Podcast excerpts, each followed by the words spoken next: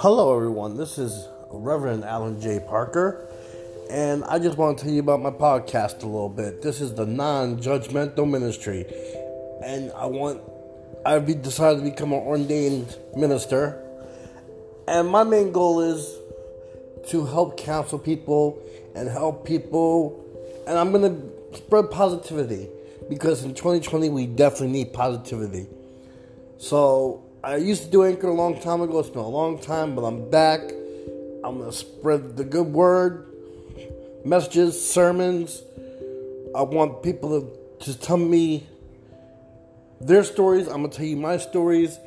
And like I said, 2020 needs positivity, and let's bring it hard, guys. Thank you so much for listening. See you soon.